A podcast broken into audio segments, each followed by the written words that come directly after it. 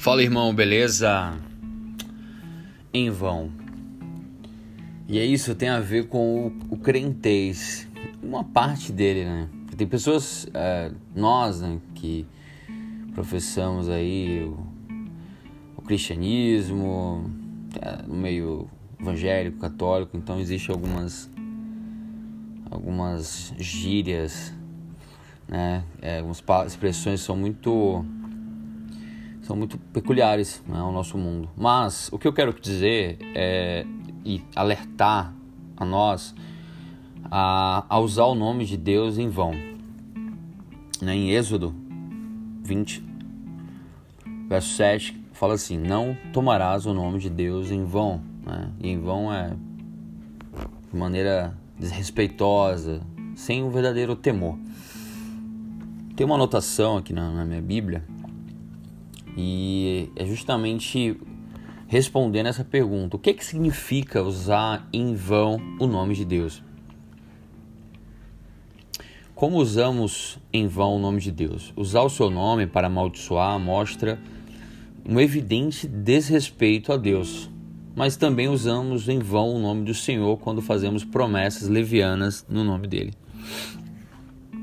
Para lhe dar uma ideia de quanto o nome de Deus é sagrado, Podemos olhar para a festa judaica chamada Yom Kippur, ou Dia da Expiação. Todos os anos, nesse dia, o sumo sacerdote dirigia-se à presença de Deus para oferecer sacrifícios em favor de todo o povo.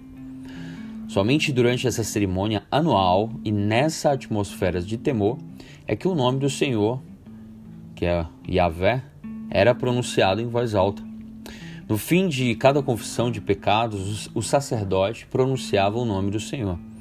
Não se permitia que em nenhum outro momento durante o ano esse nome sagrado fosse falado. Tem noção? Isso é um fortíssimo lembrete de que o nome de Deus é sagrado e temível. Devemos tratá-lo como com o mais profundo respeito. Jesus é Deus também. E hoje eu vejo pessoas falando assim aleatoriamente ou para como se fosse uma espécie de amuleto, né? Não, isso vai dar certo em nome de Jesus, né?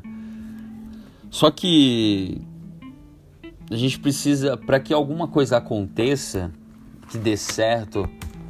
O próprio Jesus falou isso, né? Existe uma condição, existe um se.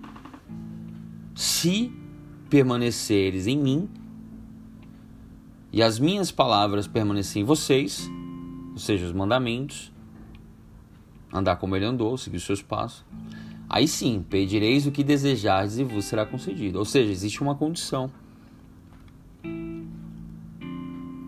A pessoa ela só pega o João 14 e 14, que fala assim: é, E tudo quanto pedi em meu nome, isso farei se pedir alguma coisa em meu nome, eu farei. Se me amais, guardar os meus mandamentos. Mas é o contexto, a gente precisa ver isso aí. Então, sangue do cordeiro, né? Tá repreendido.